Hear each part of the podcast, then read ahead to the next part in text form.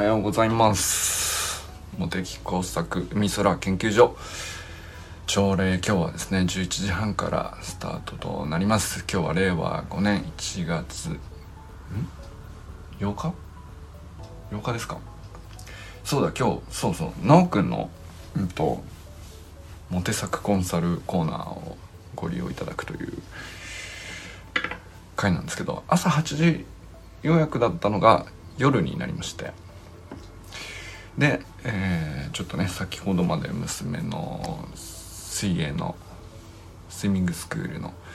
練習の見学に行ったりしていました。はいということで砂塚森忠さんおはようございます。森本茜さんおはようございます。森本善くんおはようございます。山本健太さんおはようございます。えー、清水信之さんおはようございます。あもう来てくれた。ありがとうございます。えー、平石ゆかさんおはようございます。中野修平さんおはようございます。山田友人さんおはようございます。中島明さんおはようございます。佐藤直くんおはようございます。今日はね楽しみにしております。明さんだ。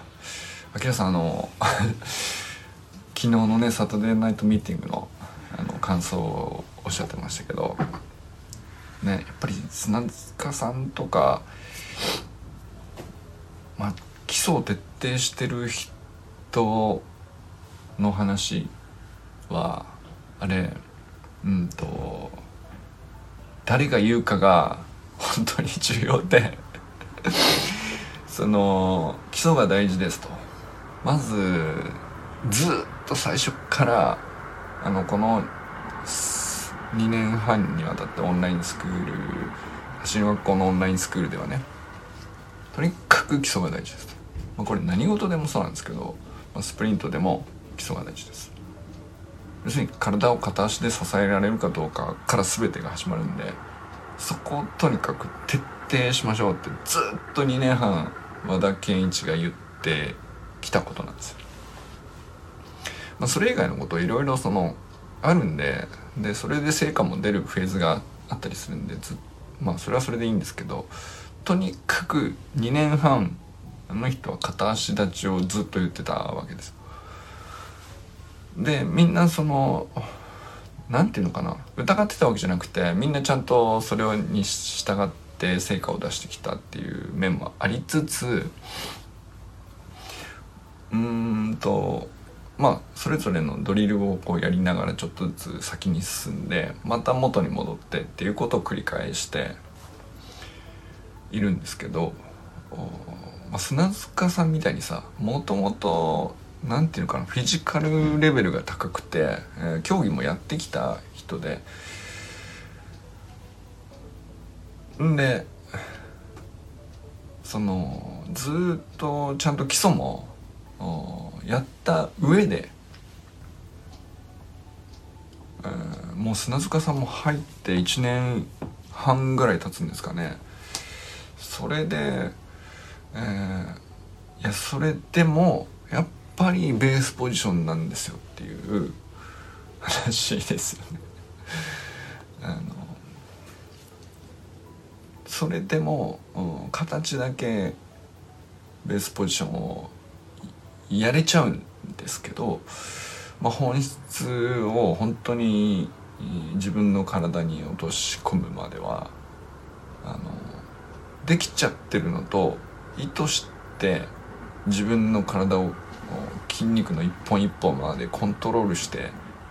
えー、形を作るのとではもう何ていうか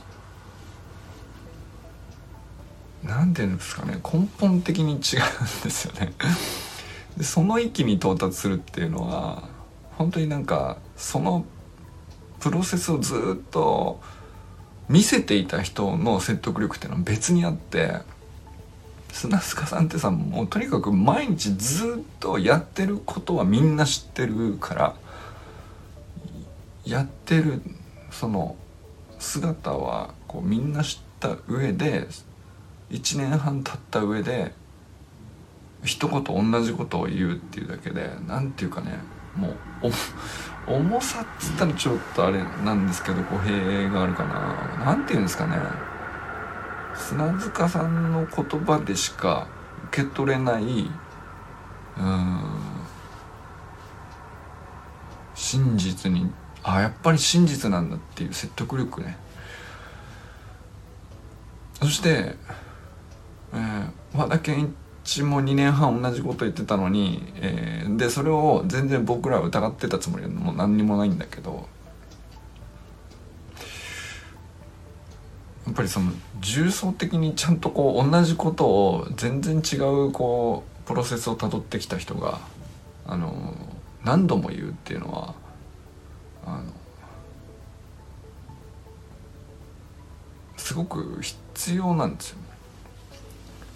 でじゃあ角塚さんが昨日のサタデーナイトミーティングでおっしゃってたことにこうアキラさんが感銘を受けたとかっていうのはうんその言葉が素晴らしかったっていうのもあるんですけれども砂塚さんが1年間ずっと積み上げてきたことをトレーニングの様子をもう粛々と誰よりも積み上げてるわけじゃないですか。でハードとかそういうことじゃなくて何ていうのかなもっと何ていうか難しいこととかやれそうでやれないことに対する面白みみたいなものに目が移るですよ普通ね。だけど粛々とやり続けて、えー、そのこうもなんていうかそこの実績ってでかいんですね。やっぱりそれを踏まえた上でのあの言葉だからアキラさんには響いてるんじゃないかなと思ったんですよね。あのー、そうですね。なんかそれはすごい昨日あれはただの走りのトレーニングっていう話ではなくてこれ全てのことに言えるなと思ったんですよ。誰のこう誰が見てるわけでもないとか誰に見せるわけでもない誰に評価されるためでもないけれども記録して残しておく。で残しておくものはじゃあ面白いものとか目新しいのかとかトリッキーなのとか何、えー、ていうのかなやってるその最中にどれほどの意味があるかはわからないようなすっげえ地味な基本とかあのそういうものですよね。でそれこそがあの結果的に一番の凄みを生み出すっていうことはこう全てに言えんじゃないかなとあまあ全ての努力に対してそれが言えるんじゃないかなっていうねまあ努力じゃなくてもいいんだけどなんかこうそのこの1週間ずっとその何気ない何でもないことも全部記録して残しておこうっていう話を割と一貫して言ってきた 気がするのでそれにすごく沿った話だなって思ったんですよね。うん、まあそのこれは僕らがねサロン内でみんなでこうやってる音声配信とかもそうだしなんてことはないし誰が聞いてるか聞いて意味があるのかとかってふわふわしながらとにかく言葉を絞り出しては残して記録して積み上げているわけですよ。でこれ今の現時点では価値がわからないものがずっと積み上がっていった時にまあある日何かがその積み上げてきた結果あこれそのここに当てはまるんじゃないってこうポロッと口にする機会が出てきてあのこうだと思うんですよって一言例えば言ってその一言にあっ確かにそれ真理ですね説得力ありますねって思われるためにはその前にずっと積み上げて記録して残しているっていう事実があるかないかはめちゃくちゃでかいんですよね。でこれはその砂塚さんのベースポジションにそのまま当てはまっててすっごい似てる話だときっとねあの思ったんですよねだからそのなんか別に音声配信続けなきゃいけないわけでもないし、まあこの僕の朝礼もそうなんですけど。やんなきゃいけないわけじゃないけどやった方がいい。やりたいな続けたいなと思って始めて、えー、やってみて。でも途中でなんかそのそうだなあのこれ意味あるかなとか意味ないかなとかあの今日はなんか何もなかったなとかそうなる日もやるかやらないかのこう境目の時に俺はこう常に砂塚さんのベースポジションのインスタ投稿を思い出そうと思いましたね。あそこを思い出せば続けられるなと思いましたよ、うん、そしてまあ別にそのなんだろうな。あの説得力のある一言を言うために続けるわけでもないけれどもやっぱり、えー、いつか何かの価値に消化されるみたいなことっていうのをこう昨日のサタデーナイトミーティングのあきらさんのこう反応はやっぱりその示していたと思うんですよね。でまあそのそれこそねサタデーナイトミーティングだって橋の学校のサタデーナイトミーティングだって別にやったってやらなくたっていい状態でずっとやってたんですよね。正直言って。別に誰に頼まれたわけでもなく自習室としてやってたんですよね。あれももともとは。だからあってもなくても本当はいいんですよ。走りの学校のオンラインスクールのサービスとして、えー、なんか最初からこうこれがありますってお約束していたかっていうと別にそういうものじゃなかったんです。なんとなく始まって、えー、なんとなく途切れそうになったけれども途中途切れそうになった時もなんかこう清水さんとか ずっと来てたし、まあ、それをこうなんかあの僕もなんか、えー、司会をやろう俺がつなぐんだみたいな別に全然思ってなかったんですけどやりたくてやってたわけですけどでもけ積み上げた結果あれはなんかそのオンラインスクールの中の一つの文化として根付いてやっぱりこういうふうに集まるのなんだかんだ言ってそのそんな人数多くない時もあるけどやっぱ大事なのかなって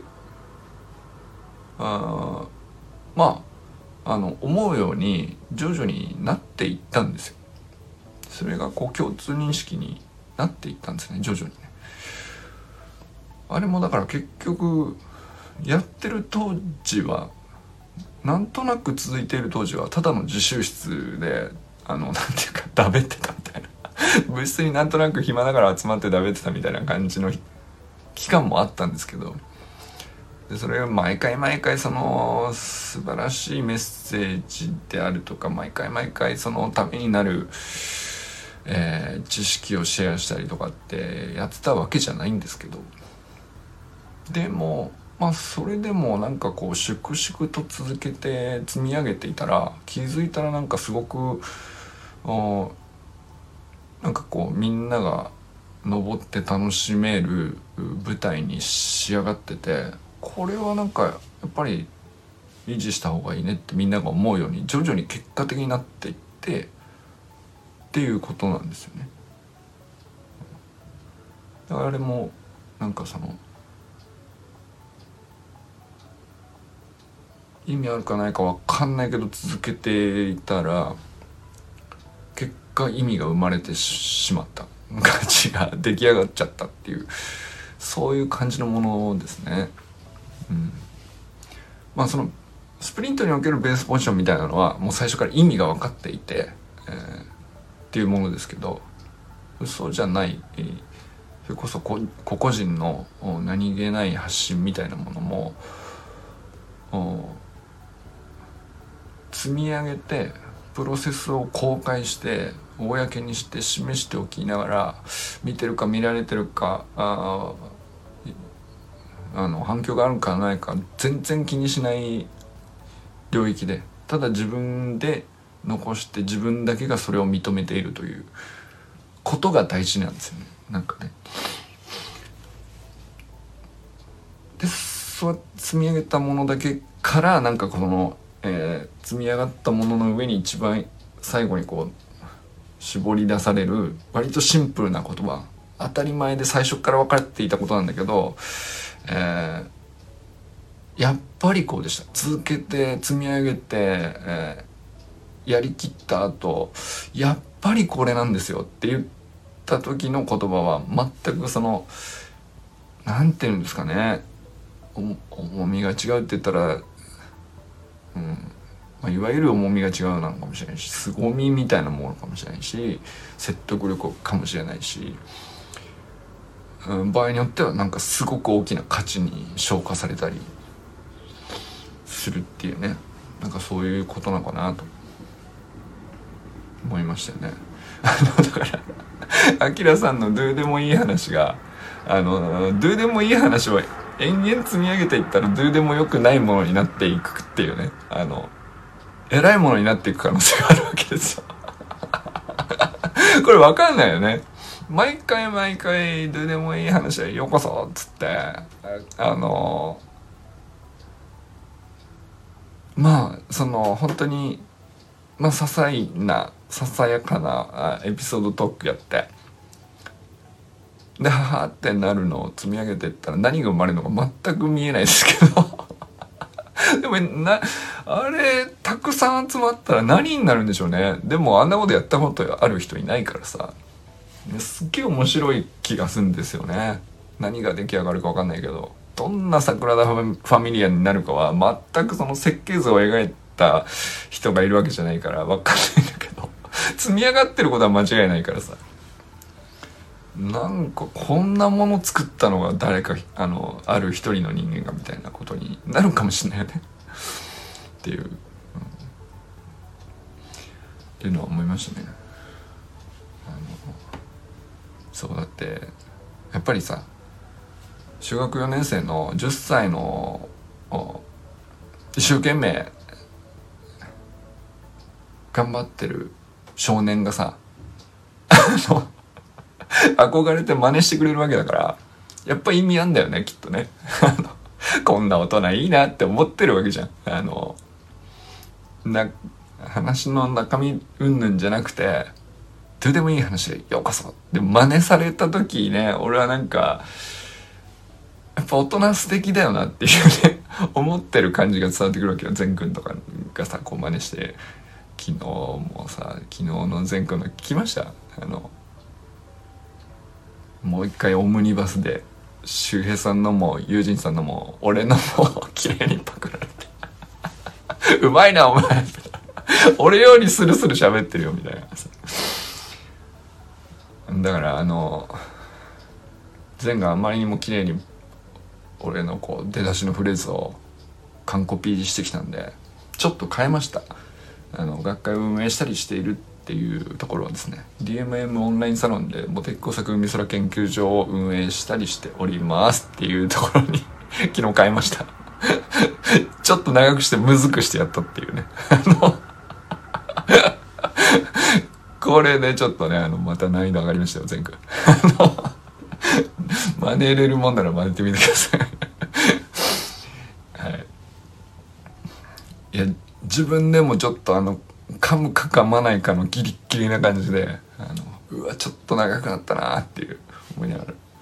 昨日スタイフ喋りましたけど。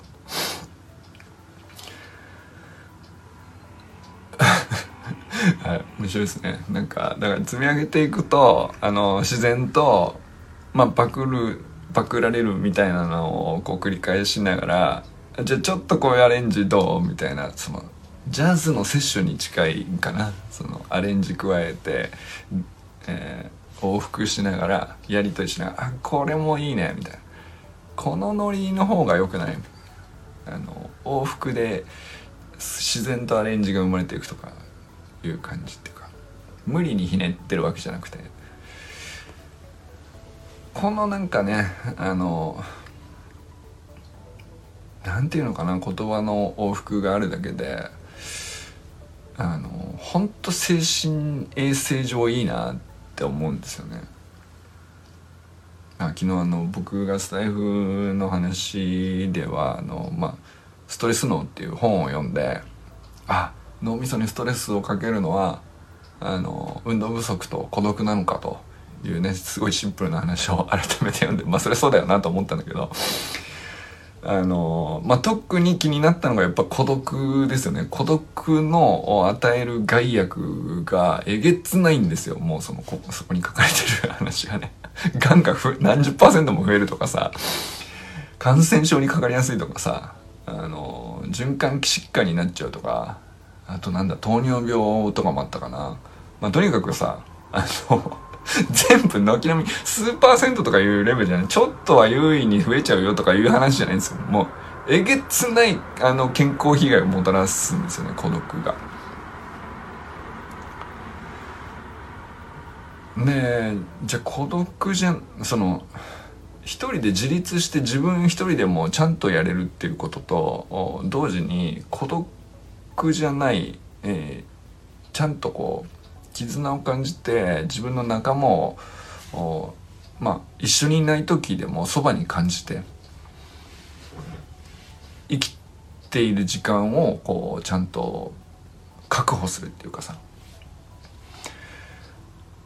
それがあの、まあ、絶対的にその、まあ、精神衛生上なんとなくとかっていう話じゃなくて、えー、まあ健康維持において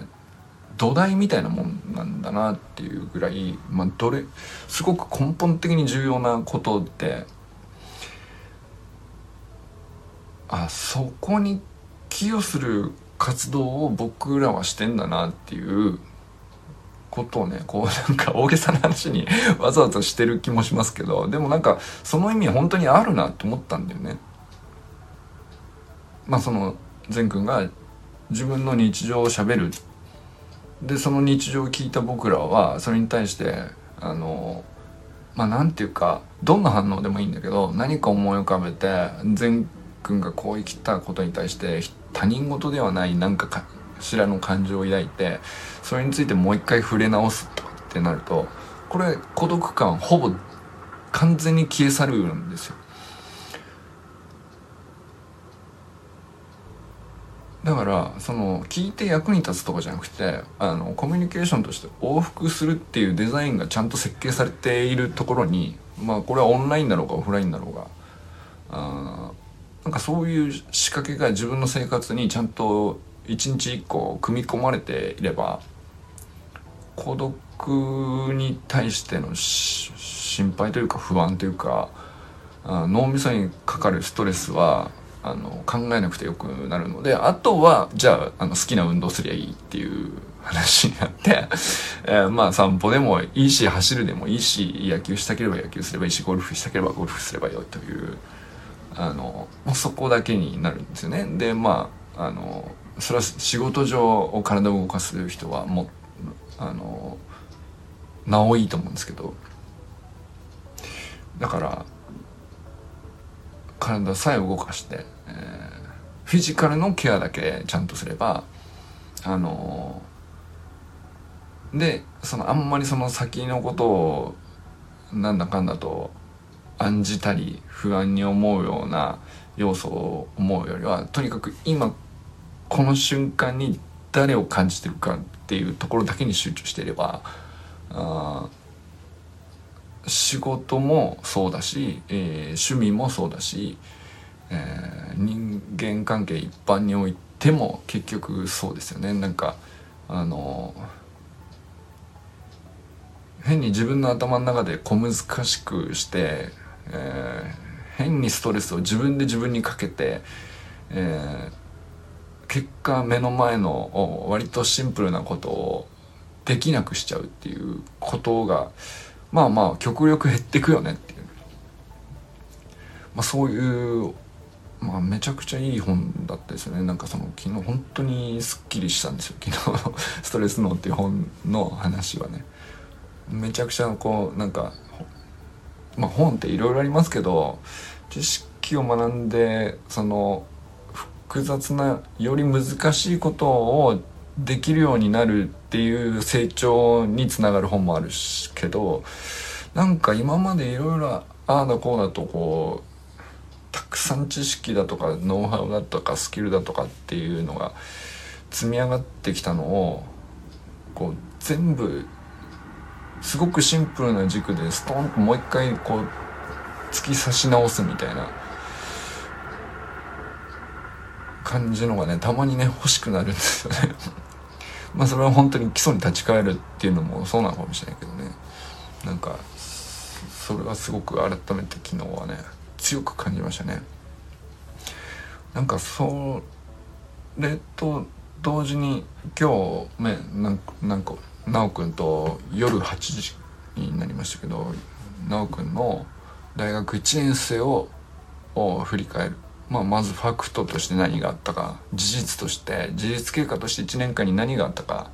それまあ僕とは橋の学校で出会ってこういうことがあったよねって僕にはその記憶と事実しか見てないけど実際には奈くんには、えー、日体大の大学生として、えー、まあさまざまな大学生活におけることが多々あってで野球なら野球であるだろうし、えー、まあ当然授業もあるわけだから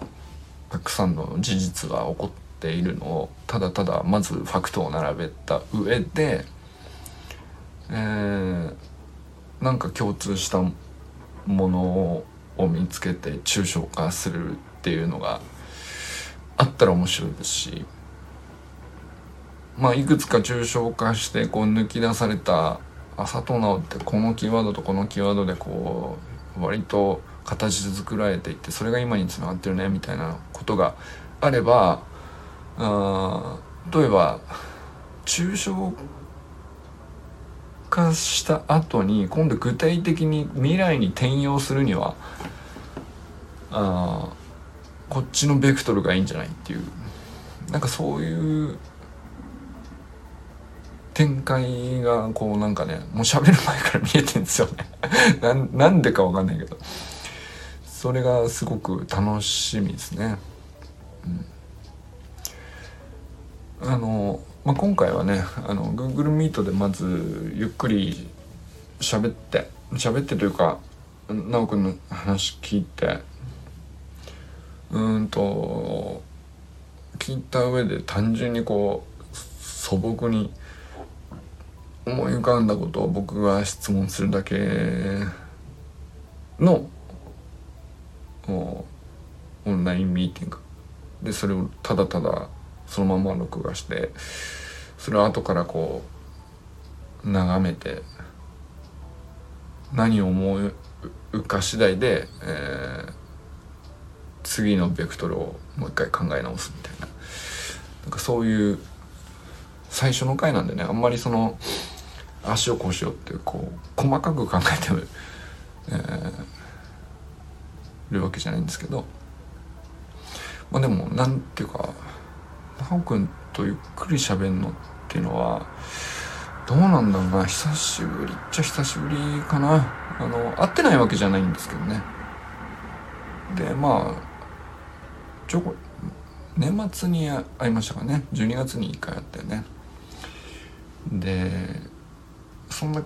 別に短い時間でもなかったんでそこそこのこと喋ってるんだけどまあそうだな。なんかやっぱり落ち着いてこのテーマでこの時期だけに絞ってえー、ゆっくり聞くっていうのはあの多分ひょっとしたら初めてかもしれないな。初めてかもしれないですね。その初回に、えー、それこそ2020年の秋に新岡浜公園で僕は延々奈くんと6時間ぐらい喋ってっていう話をね あの奈くんもスタイフで言ってたと思うんだけどその時はね要するに何ていうの彼の話をゆっくり僕が聞くとかっていう話では実はなくてそうじゃなくて僕はまただただこの人何なんだろうなっていうものすごい興味があったんですよ。どうどういう仕掛けっていうね そのわかりますかねだからまあ奈くんからしたらあのじっくり聞いてくれたっていう感覚だったというふうに言ってましたけどうん僕はうんと聞いてあげようとか全然思ってないんですよ。面白いやつだなっていう感じです。で、えー、そのスイスイ出てくる言葉にはあんまり興味がなくてですね。それはその言わなくてもほぼ見えてる。外側にもう出ちゃってて見えててはっきりしているんでそこまで聞く必要がなくて。なんか本人も自分で、えー、どうやら言語化していない。何だったら一部忘れていたりする。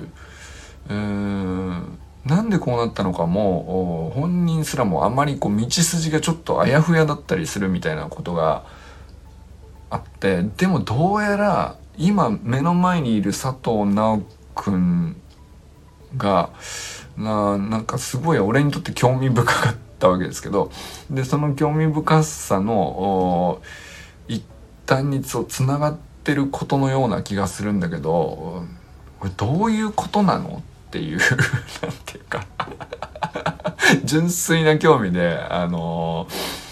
ほじくり返してるみたいな感じでしたね。僕の感覚はね。奈くんの話を6時間ぐらい聞いてたっていうのは。で奈くんは奈くんですごいあの 40歳のおじさんが俺なんかの話をゆっくりこんなにじっくり聞いてくださったみたいなあの感覚になったんでしょうね。だからすごいお互いウィンウィンだったんですよ多分ね。だから6時間喋っててもめちゃくちゃこうなんていうか